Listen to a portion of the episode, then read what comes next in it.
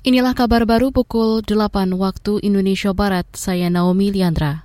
Bekas Bupati Tanah Bumbu Mardani Maming membantah telah melarikan diri akibat kasus yang dituduhkan KPK ke dirinya. Tersangka suap pemberian izin usaha pertambangan di Kabupaten Tanah Bumbu itu mengaku sedang ziarah ke makam Wali Songo sehingga tidak bisa menghadiri pemeriksaan di gedung Komisi Pemberantasan Korupsi KPK. KPK bahkan sempat mengeluarkan status daftar pencarian orang DPO kepada Mardani. Kemarin ia hadir di KPK. Mardani ke KPK setelah gugatan pra-peradilan yang diajukan ke Pengadilan Negeri Jakarta Selatan ditolak hakim. KPK menduga Mardani menerima uang tunai maupun transfer rekening senilai lebih dari 104 miliar dalam kurun waktu 2014-2020. Kemarin KPK menahan Mardani karena disangka melanggar Undang-Undang Pemberantasan Tindak Korupsi.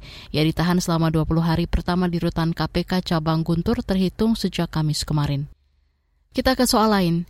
Pelaku usaha sawit mengusulkan pengelolaan sawit Indonesia dari hulu ke hilir cukup diatur satu institusi saja.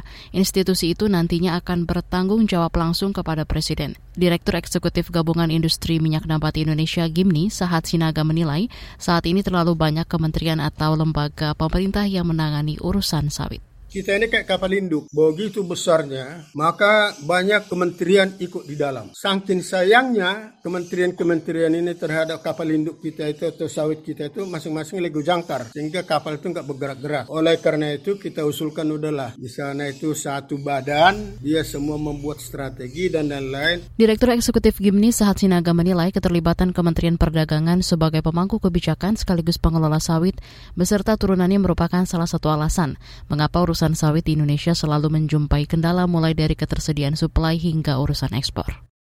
Prevalensi atau jumlah perokok anak usia 10 hingga 18 tahun naik 7,2 persen pada 2013 menjadi 9,1 persen pada 2018 berdasarkan data riset kesehatan dasar 2018.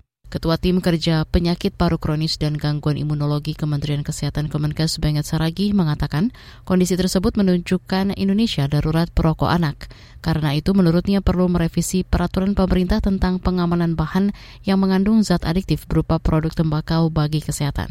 Revisi antara lain soal pelarangan iklan rokok. Karena anak-anak nggak bisa memilih, karena dia melihat contoh, oh ini merokok enak ternyata gitu lah. Ini yang kita harus hindari, memang rokok itu sangat berbahaya. Kita sepakat rokok sangat berbahaya bagi kesehatan dan itu sangat merugikan bagi bangsa Indonesia ini kalau kita terus tidak melakukan upaya perubahan daripada PP 19. Yang terakhir, pengawasan pengawasan. Benget Saragi menambahkan revisi PP tersebut adalah target rencana pembangunan jangka menengah nasional RPJMN 2020-2024. Kata dia, sesuai amanat RPJMN, penurunan perokok usia anak dan remaja adalah target nasional.